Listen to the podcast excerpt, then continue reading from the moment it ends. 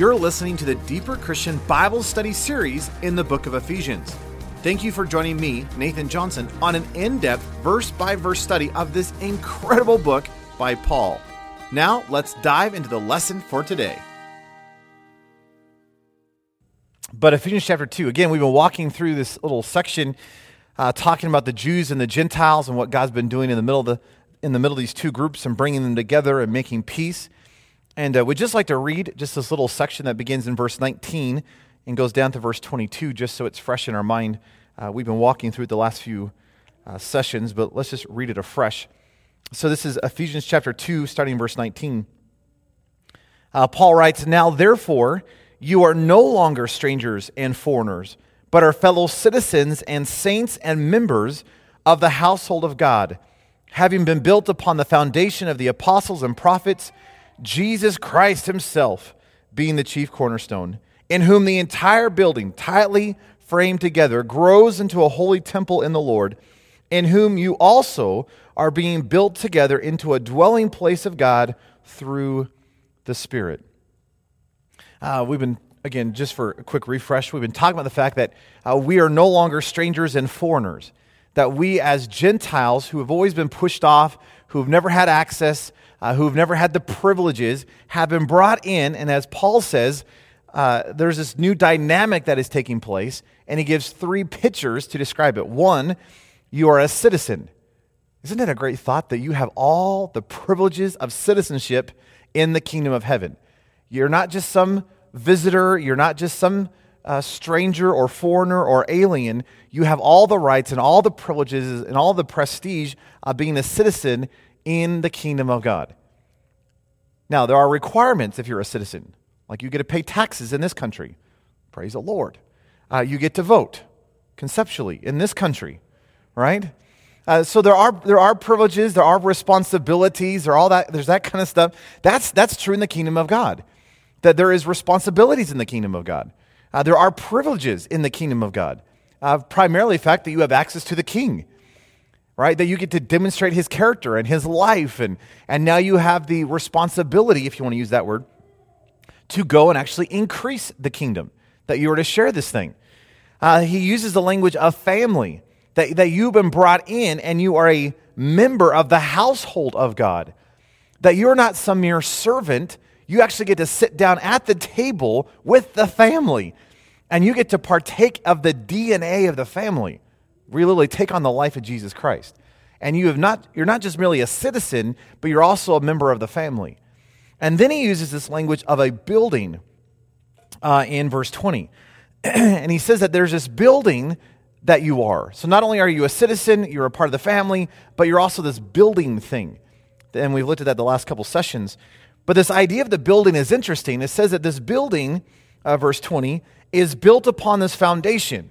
Well, what's the foundation? Well, it's the apostles and the prophets. But it is Jesus Christ himself which is the chief cornerstone. And just as a reminder, we looked at this last time, but the cornerstone idea, it's the first thing that is laid when you're building, and all the other stones get their alignment and their position from the cornerstone. The cornerstone is the focal point of the building, which is a neat thought with Jesus. Uh, it is usually laid at the corner to bind two walls together and to strengthen them. The cornerstone determines the structural integrity of the building, and symbolically, it is often used as a symbol of strength and prominence.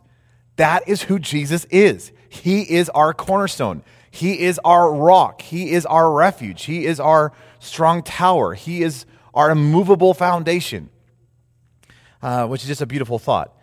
uh, and this last time, we were also looking at the fact that this building, which has this foundation as the apostles and the prophets, uh, is tightly framed together or uh, fitly framed together. And if, if, you remember this from last week, it was this idea, it's these three words. This has this idea that they are tightly joined together, that there is this har- harmony between the, the pieces. And the idea is, is that here is this master builder who goes to this quarry. It's not bricks, because bricks are identical, uh, bricks are made in bulk, uh, and, and you're not that right? You have quirks, you have oddities, you have problems.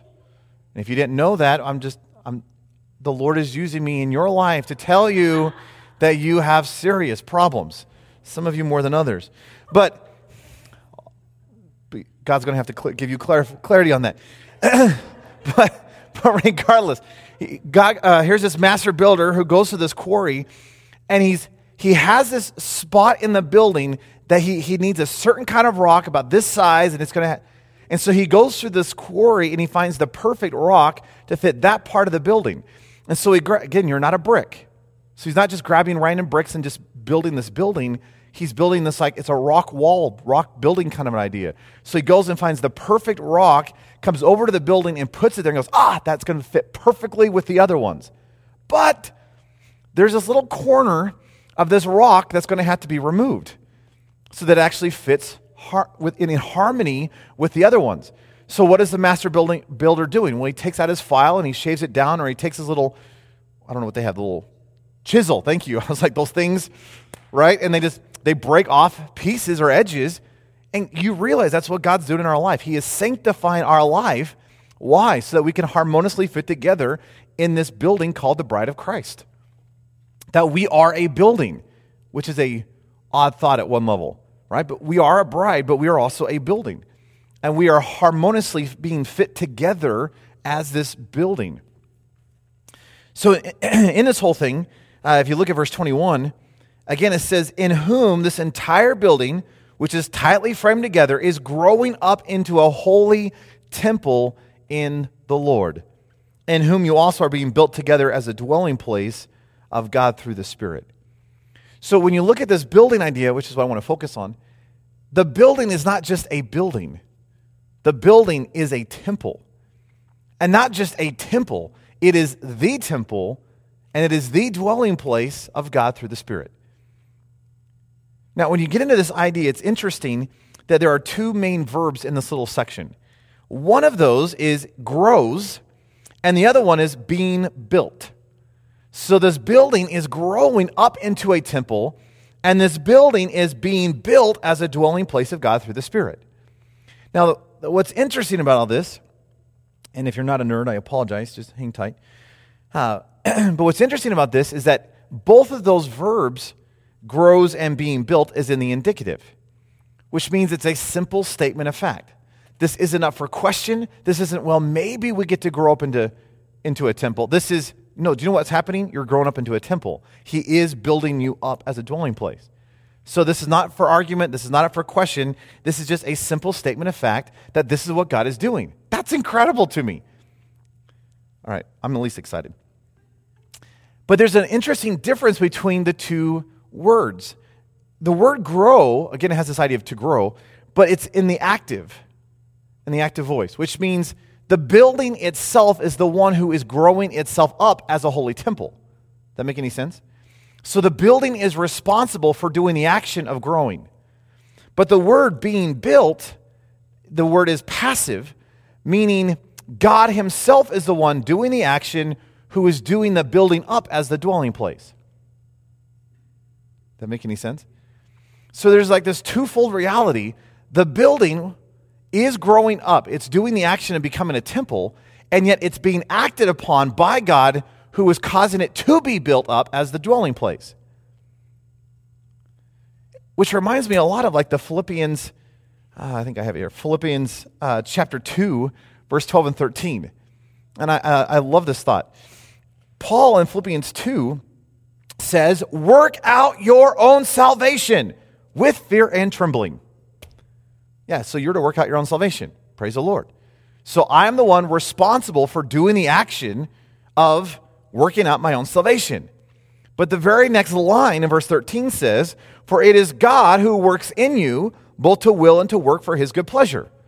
So is so am I the one responsible for, for working out my own salvation, or is it God working in my life who is working out my salvation?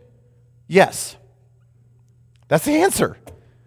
Because this is not me being passive and sitting on a couch eating bonbons waiting for God to do something in my life, right? That, that God is, yes, God is doing something, and yes, He's working in my life, but I am actively involved doing the action itself as well.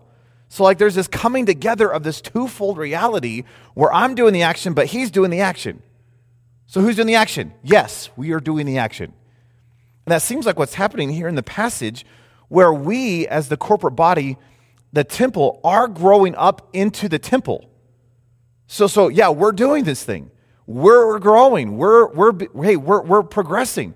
At the same time, He's the one who's working in our life, and He's the one who's actually doing the action of building us up into a dwelling place. So, who's doing action? Well, don't, maybe don't worry about that. Just press in and let your life be acted upon by God to, to create you into a dwelling place. At the same time, you need to be aggressively moving forward, growing up into being a temple. Which I think is just, again, I think it's just a beautiful thought that this isn't a, as the body of Christ, we'll just sit here and God will do everything. That's not biblical. But neither is it biblical that, oh, God's going to do nothing and I have to do everything. That's not biblical either. It's somehow we're coming together and we're doing this thing and I'm active and he's active and somehow in the active of both of us doing it, we're I'm becoming something. All right, do whatever you want with all that. Again, we are growing up into a temple. He is acting upon us and building us up as a dwelling place for God. And you realize the language of a dwelling place and the language of temple is biblically the same thing. In other words, the temple is the dwelling place. Oh, what's the dwelling place? It's a temple. Right? It's that kind of an idea. Now, what I'd like to do though is I just want to cause us to meditate on the idea of when you go back into the Old Testament and you look at a, the temple or the tabernacle and, and you look at what it was for, it's interesting that when you, when you look and analyze what the temple or the tabernacle was used for, it's the exact same thing that we as Christians are called to be. Now, again, we're not talking some abstract principle or building or some structure. We're talking about the reality of this, what, what God was doing as a foreshadow with a building, is to be the corporate body. And what's interesting about this whole thing is we're talking not you, we're talking corporately, that we are the body of Christ, that, that we are the temple, uh, we are the dwelling place. And yet, while that's true, I am so there is this dual reality of yes, it's corporate. Yes, we're talking about the church. Yes, we're talking about the body of Christ. But at the same point, I'm like a miniature version of that. And I don't have a good picture of that, but it's like I'm a miniature temple. And though I'm a miniature temple, I'm actually only a little piece of the real temple. However, you want to figure that out. But again, I'm a piece, but I'm also the whole. All right, let's just move on. It's getting convoluted already. Uh, but I love that thought that we're not just talking about the corporate body as if, you know, I get to be the, you know, the, the vent over the heater. You know, I'm like, well, at least I get to be a piece of something. You know, I, I guess I, I at least get to be the lint in the belly button of the body of Christ, right? At least I have a role, you know, which is, uh, it's there, right? It's, at least I get to be a part of it. Yeah, that's true, but in the other sense, I, I am the I am the temple. I am the dwelling place. I am the I love that dual reality in this whole thing. But let me give you six things that when you look at the Old Testament and you look at the temple and the tabernacle, there are six, at least I could understand it, six primary things that the temple or the tabernacle was that we as the body of Christ also get to partake in. So let's just go through these. Uh, number one, the Old Testament temple was set apart and it was a holy place. In the mind of a Jew, the temple was the most holy place in the entire universe. And I didn't bring out the whole quote, but there's this great quote by one of the Jewish rabbis who said, of the entire universe, you know, God picked our galaxy, and out of our galaxy, God picked our solar system, and out of our solar system, God picked our planet as the most holy planet out of all of that.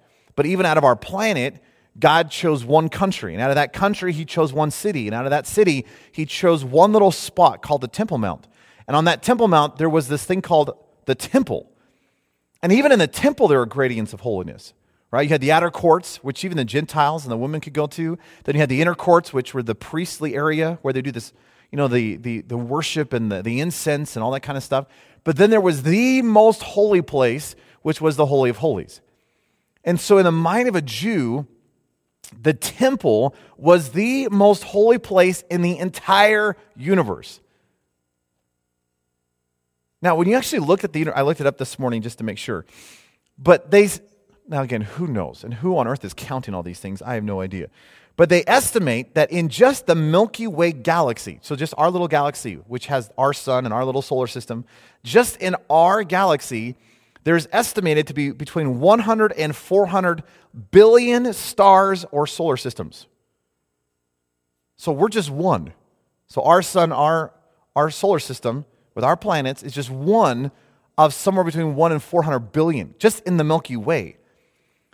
But that's just one galaxy out of a estimated 200 billion galaxies.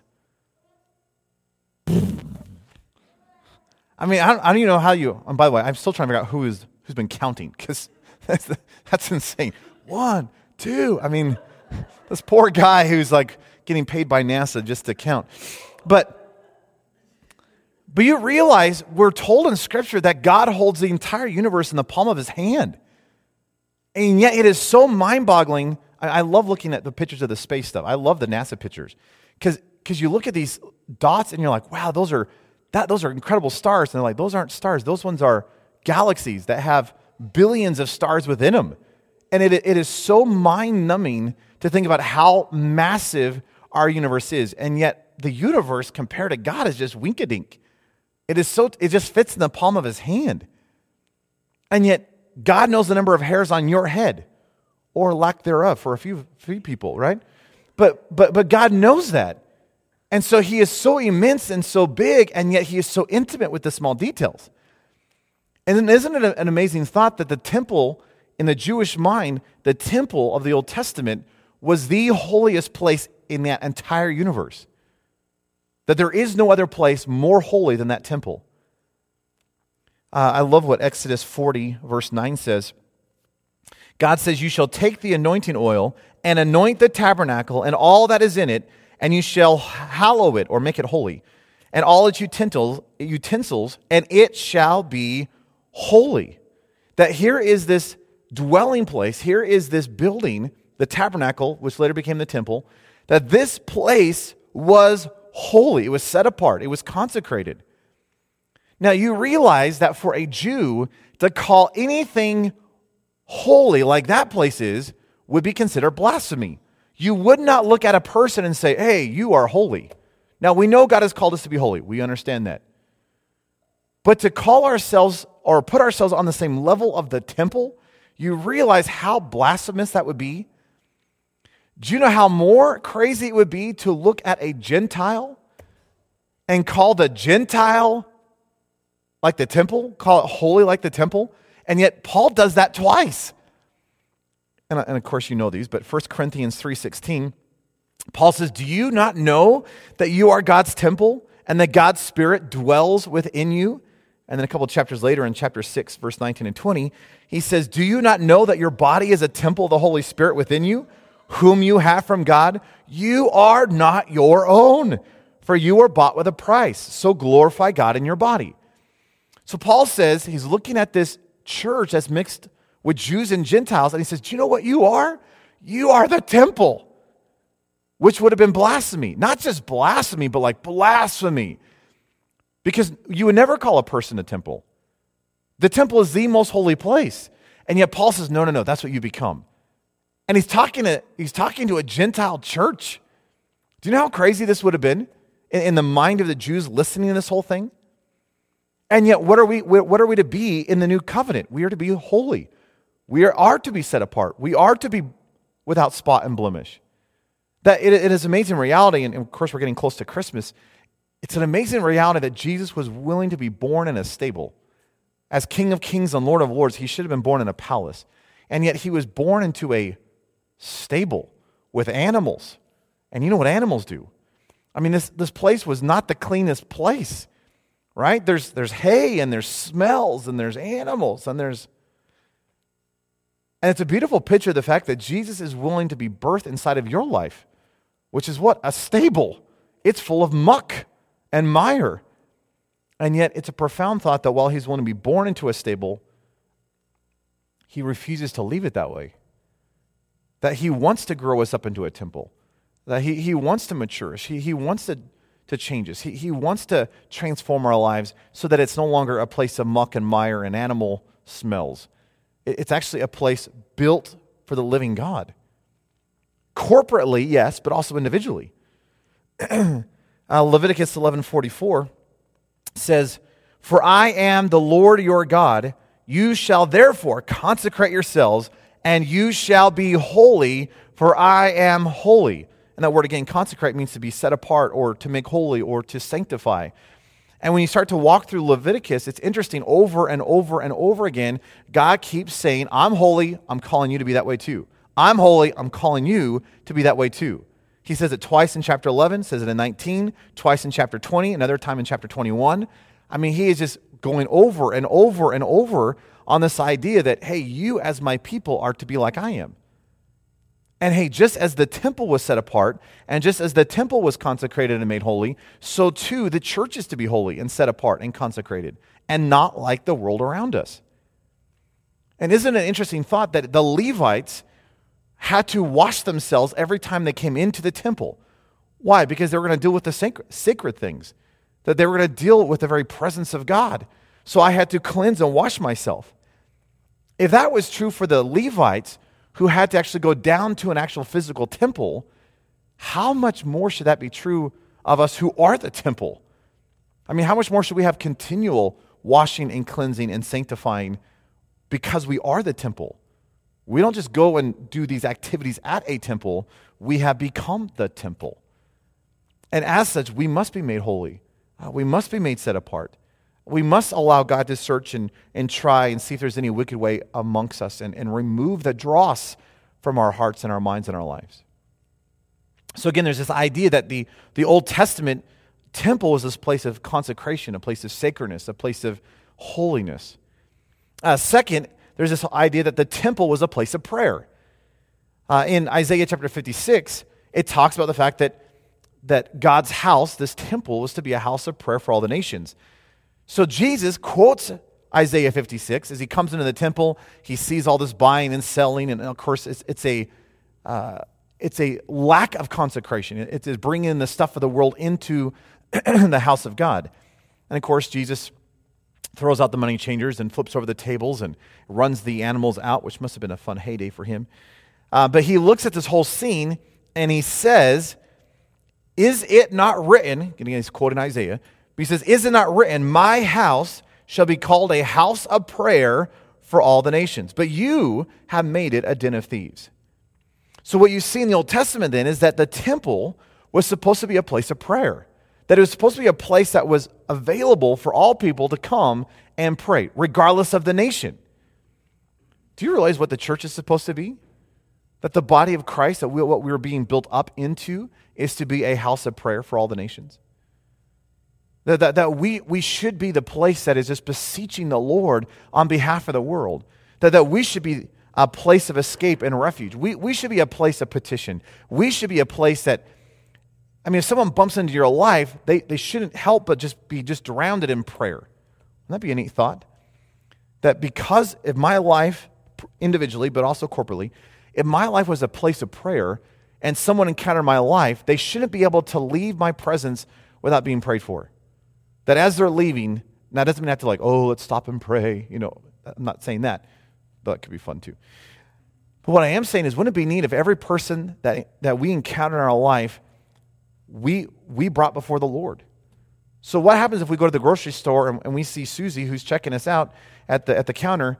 Why don't we spend a moment and pray for Susie? That God would radically get a hold of her life, that God would put people in her life that, that would press her into the reality of the gospel. What would happen if, as you were watching the news and hearing about all the craziness, instead of getting frustrated, you would use all that stuff to, as, a, as a reminder to petition the Lord for mercy. Maybe we shouldn't be watching the news anyway, but, but if you watch the news, or if you heard about some of the craziness that's going on, hypothetically, if, it ever, you know, if craziness would ever happen in our world, hypothetically, and you happen to hear about it, what would happen if that actually caused us to pray? And what, what would happen if that would immediately turn us to God saying, God, I, we desperately need you? What if the things that you read would cause you to be a place of prayer? And wouldn't it be neat if you, as, as a person, as a Christian, was known as a person of prayer? that you were a house of prayer for all the nations.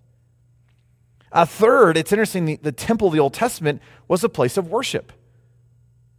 Uh, Psalm 138, verse 2, uh, Psalm 138 says this I will worship before your holy temple and will praise your name for your loving kindness and your truth, for you have magnified your word above all your name. Uh, when you come into the New Testament and you look at the uh, in the book of Revelation of the future temple, talking about this heavenly reality, Revelation 11 1 says, uh, John was given a reed like a measuring rod, and the angel stood, saying, Rise and measure the temple of God, the altar, and those who worship there. So, what you even see is not only just the Old Testament, but also this heavenly reality, this temple of heaven. It is a place of worship. Well, what should our lives here on, uh, on earth then be? A place of worship. That, that, that we individually and we corporately should be a place of worship. So, not merely a place of prayer, but a place of worship. Now, for clarity, worship does not mean singing. Can be singing, but doesn't mean singing. What is worship? Biblically, worship is everything. And yes, singing is associated with worship a few times in Scripture, but more often than not, worship is, is just the everything stuff. So as you gather together on Sunday morning with, with your local body and you take tithes and offerings, guess what that's called? Worship, which we should do right now. We should worship. Uh, hey, when the, when the preacher preaches, guess what that's called? Worship. Hey, when you have lunch after the service, guess what that's called? Worship. When you take your Sunday afternoon nap, guess what that's called? that's called worship. Wouldn't it be great if everything in your life was actually worship? Because it wasn't done for you, it was done as an exaltation and praise to magnify and glorify the Lord. It's like the Philippians 120 passage right? It's whether by my life or by death, my death, I want my life, my death to magnify the Lord. That, that I want everything in my life to give praise and adoration and thanksgiving and glory to Jesus Christ. Right? It's the 1 Corinthians 10:31 idea that whether you eat or drink or whatever you do, do all for the glory of God. See, that's worship. And so as you look at the temple of the Old Testament, what do you see going on? You see worship. You see this thanksgiving and adoration and praise and, and incense. You just see this constant awe of wonder of thanksgiving happening. Guess what your life should be? Should be one of praise and rejoicing and thanksgiving. In fact, doesn't Paul say that a few places? Rejoice always, pray without ceasing, give thanks in all things. I mean, what is it? That's worship. That, that what would it look like if your whole life was wrapped up in that? And everything in your life drove you to prayer. Everything in your life drove you to thanksgiving and praise and just, wow, God, this is a horrible day. Thank you. Because I get to trust you. Wow, Lord, it's getting darker, which means I guess you're going to have to shine brighter. Lord, I got a flat tire. Praise the Lord. hate flat tires. you know? But Lord, I'm going to worship you in the middle of my flat tire because I'm going to trust you. And I don't know how you're going to leverage this flat tire, but I, hey, hey, I got COVID. Praise the Lord. I get a break. I got to take a nap, whatever, you know. But what is it, why doesn't everything cause us to worship and give adoration to Him? Because we are to be a place of worship. Uh, number four, the temple of the Old Testament was a place of sacrifice and incense, right? It was, it was the place where you would bring your daily sacrifices, your yearly sacrifices. It was a place where every morning, every evening, the priest would go into the inner courts and he would put incense upon the incense altar. Uh, in Exodus chapter 30, verse 7 and 8, uh, speaking about this altar of incense that sat right in front of the veil of the Holy of Holies, it says, Aaron shall burn on it sweet incense every morning when he tends the lamps. He shall burn incense on it. And, and when Aaron lights the lamps at twilight, he shall burn incense on it, a perpetual incense before the Lord throughout your generations. So there was this constant incense, there was this smell that was constantly happening in the temple. Isn't that a great thought when you come into the New Testament? That when you come in the New Testament, the body of Christ, Paul says, has a smell. That there's this incense happening. Uh, Ephesians chapter 5, verse 1 and 2 says, Therefore, be imitators of God as dear children, and walk in love as Christ also has loved us and given himself for us an offering and a sacrifice to God for a sweet smelling aroma. That Jesus was a sweet smelling incense unto the Father. That what was his what was his offering? What was his sacrifice upon the cross? It was a sweet smelling incense that perfumed heaven. But then you come into Second Corinthians chapter 2 and Paul says your life is to be that. That, that your life is to be a an incense, a, a sweet smelling fragrance. 2 Corinthians 2 14 through 16. Let me read this. It says, Now thanks be to God who always leads us in triumph in Christ. What a great, great passage. And through us diffuses the fragrance of his knowledge in every place. For we are to God the fragrance of Christ among those who are being saved and among those who are perishing. To the one we are an aroma of death leading to death, and the other an aroma of life leading to life. And who is sufficient for these things? Paul says, Do you know what you are? You are a diffuser. You know what a diffuser is, right? I mean, several years ago, my, my aunt, who does the whole oil thing, uh, bought me a diffuser. And she says, Here you go, here's a few oils, put the water in it, put a few drops in, and just turn it on. So I put the water in, put a few drops in, turn it on, and I was, a, I was marveled because all this thing does is spit at you.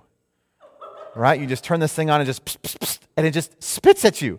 And it only takes a matter of a few moments before the fills the entire room with the smell and the fragrance and the, the health benefits of the oil, right? to make the sales pitch for the oil thing, right? And, uh, and it's, it's this it's, it's aroma. Paul says, Do you know what you are? You are a diffuser. What are you doing? You're going out into your world and you're spitting. You're just pss, pss, pss, all over people. That's what you're doing. Don't literally do that. I mean, don't spit, but, but that's what you are. You're a diffuser. So, hey, when someone cuts you off in traffic, what are you doing? psst, all over them. And what if instead of giving them the one way sign and, cursing them and telling you how much that you hate them because they cut you off, what if you would just Jesus all over them? And what is on the inside, what God's doing on the inside, what if that would come on the outside? And you would diffuse the fragrance of the Lord, which, by, by the way, is hallmarked first and foremost by love. Well, what if someone would bump into you, and as they bump into you, just all over them? And what'd you give them? You give them Jesus right? And what's on the inside somehow comes on the outside. Paul says that we are a fragrance of life to the believers, but a fragrance of, or a stench, a fragrance of death to unbelievers. That the fragrance of life, the fragrance of love, the fragrance of Jesus to an unbeliever smells like death. It's a stench. But haven't you been around somebody who's so wrapped up in Jesus? It's like there is a there's a fragrance. It's not you. It's not you literally smell it. It's just there's there's an aroma of their life right? Hang out with Sandy McConaughey. What do you, what do you have? You have a smell. Sandy smells. Isn't that great? But it is a sweet smelling aroma, and it's not her perfume. I know this. It's Jesus. Sandy smells like Jesus. Why? Because she, she cannot help herself but talk about Jesus. And that's beautiful. See, that's, that's the life of a Christian. So, what is, again, the Old Testament, it's a place of sacrifice. The, the temple, it's a place of sacrifice. It's a place of incense. What is your life supposed to be? It's a place of incense. It's, it's, a, supposed to be an aroma to the world. That you, you are to diffuse the fragrance of God to your world. Romans chapter 12, you are to be a living sacrifice. That, that, that we, as the body of Christ, is a constant living sacrifice. We are the incense, we are the perfume of heaven to this world. Again, it's, it's a foreshadow uh, from the Old Testament. Number five, this was so interesting to me. The temple of the Old Testament was also the location of the Lord's treasury. That in the temple is where all the riches, all the gold pieces, all, the treasury of God was housed in the temple. Do you know what you're supposed to be in this world as, as a New Testament believer? You are to be the Lord's treasury. That, that you are to house the treasure of heaven, which is Jesus, by the way. He is our richness. But let me just give you a couple passages. Uh, 2 Kings 24 13 talks about the fact that here's Nebuchadnezzar, the king of Babylon. He comes in to Jerusalem, ransacks, and takes out all the treasure from the temple. But when you look at that idea, again, that, the temple was a place of treasury, and you come into 2 Corinthians 4, 6 through 10, listen to what Paul says to the Corinthians and a lot of this idea of a, of a treasure. Paul says in 2 Corinthians 4 6, For it is the God who commanded light to shine out of darkness, who has shown in our hearts to give the light of the knowledge of the glory of God in the face of Jesus Christ.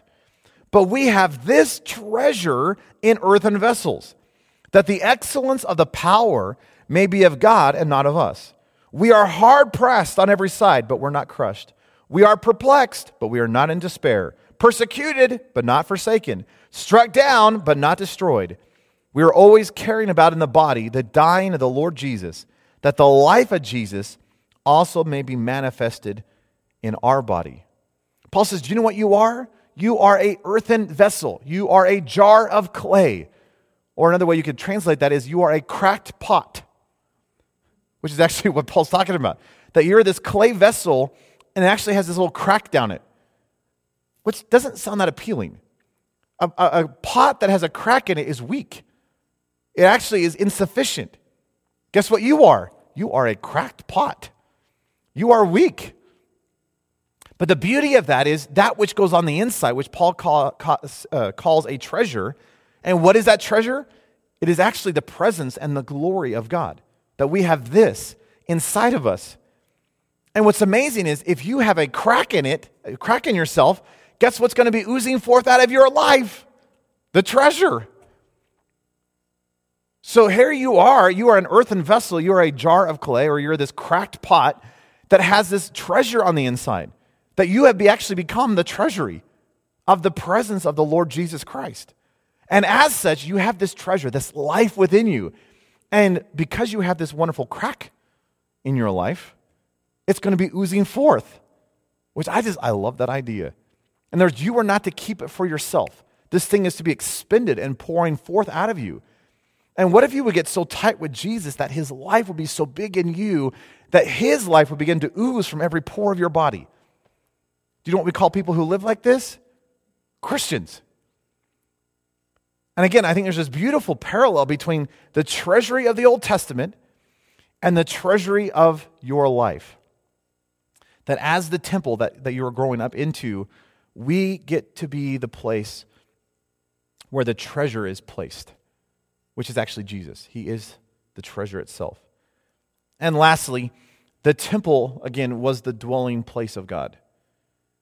That the temple, specifically the Holy of Holies, it was understood as the place where God literally dwelt. His manifest presence was literally there. And the original intent of this whole thing was that it was relational. Now, albeit in the Old Testament, it was rather distant. God's over there, I'm over here, and I got to go visit him. But it was still relational, that, that God wanted relationship with his people. Therefore, he planted himself smack dab in the middle of his people. And he beckoned them in hey, come, come worship, come sacrifice, come spend time. You realize that's still true in, in this new reality. That we have become the temple and what is God doing? It says in our passage, He is building us up together as the dwelling place of God. So, what is, what is this? What is the church? What is the body of Christ? What is your life supposed to be marked by? The very presence of God Himself. That just as the Old Testament had the manifest presence of God in the world, so your life right now, so too the church of Jesus Christ, the bride of Christ, is to house His presence. This isn't a come down and let's sing songs about him as much as it is let's come together and worship the fact that he is in our midst. I mean, wouldn't it be great if we would have conversations with one another and realize that Jesus, through his spirit, was smack dab in the middle of that conversation? That he's not just out there somewhere, he lives inside of us. He dwells within his people. That we have become the very dwelling place of the life of the Spirit of God. That is so, such a radical reality in my mind. That, that I don't have to go visit God, I literally house God. And we have become his, his dwelling place. And I just want to conclude this whole thing. When, when Solomon re, took the tabernacle and, and, made it into a temple, and they were dedicating the temple, I, I love what Second Chronicles 7 says. Solomon is coming and he, he's dedicating this building that has been made this physical structure as the dwelling place of God. And just listen to what happens. Uh, this is Second Chronicles 7 1 through 5. It says, When Solomon finished praying, fire came down from heaven and consumed the burnt offerings and the sacrifices, and the glory of the Lord filled the temple. And the priests could not enter the house of the Lord because the glory of the Lord had filled the Lord's house. When all the people of Israel saw how the fire came down and the glory of the Lord on the temple, they bowed their faces on the ground on the pavement and worshiped and praised the Lord, saying, For he is good, for his mercy endures forever. Then the king and all the people offered sacrifices before the Lord. King Solomon offered a sacrifice of 22,000 bulls and 120,000 sheep. That's a lot of sacrifice. So the king and all the people dedicated the house of God. You realize that what that is is a picture in the Old Testament. That is to be the reality of us in the new covenant. That, that just as fire came down and licked up all the sacrifices and God's presence filled, the glory of God filled the temple, don't you think that should be the reality of church today? That when we gather together as the body of Christ, that there should be, there should be a reality of Jesus that it's not about us and about our preference of worship or our preference of color carpet, the color of the carpet, that, that this is not about us and what we want and what we can get out of, the, out of the church. This is about Jesus. And what would it look like if we would crave a movement of God in our day like Solomon had in his day? That if we, in fact, are the temple, then his presence should house us like it housed the temple. That the purity of the temple that was back then should be the purity of our temple here. That, that the place of prayer that it was back there should be the place of prayer that it is now. That the place of worship that it was then should be the place of worship that, that it is now. And I don't know about you, but the conviction that I, I have in this passage is that if we are, in fact, the temple of the Holy Spirit, if, in fact, we are to be, are to be grown up into this temple as a dwelling place of God, uh, anything, I don't know how to say this too or strong enough. But anything that doesn't belong has to be removed. There is to be no impurities in the temple. There is to be no profane thing in the temple. There is to be, and yet when we look at the body of Christ today, I think one of the reasons why we're not seeing just the, ma- the, the majesty and the glory of Jesus in the body of Christ is because the church is not a temple. It has become a whorehouse, to use a, to, to, yeah, that word. To use a profane word, right? That, that we've allowed the things of the world, we've allowed idolatry and the, and the pollution of the world inside the body of Christ, and we are not a pure and spotless bride. We are full of junk. And yet we are to be a temple. We are to be the holiest place on planet Earth today. That when someone sees the body of Christ or sees our lives, they should go, wow, I know that there is still a God in the universe that there is not a doubt in my mind that God still reigns, that he still sits upon the throne, that I know that how, how could the world be atheist? How, how could the world be live in this agnostic reality when there are Christians in the land? Because if Christians are in the land, they should see the reality of Christ in our lives and go, I may not agree with that, but I can't deny that. See, I, that's what I want for the body of Christ. So, what is it in our personal lives? What is it in the church that has to go? I mean, Paul gives a great list in Galatians 5, right, as he's comparing the, the fruit of the flesh and the fruit of the Spirit, right? The fruit of the flesh should not be in the church. That anxiety and fear and jealousy and greed and envy and hatred and selfish ambition and worry and sexual immorality and pride do not have a place within us. Or if you want the passage in Romans, Romans 1, uh, Paul gives an entire, uh, another list he says, uh, and even as they did not like to retain God in their knowledge, God gave them over to a debased mind to do those things which are not fitting. And then he gives you a list of the things that are not fitting uh, in the believer's life being filled with unrighteousness, sexual immorality, wickedness, covetousness, maliciousness, full of envy, murder, strife, deceit, evil mindedness.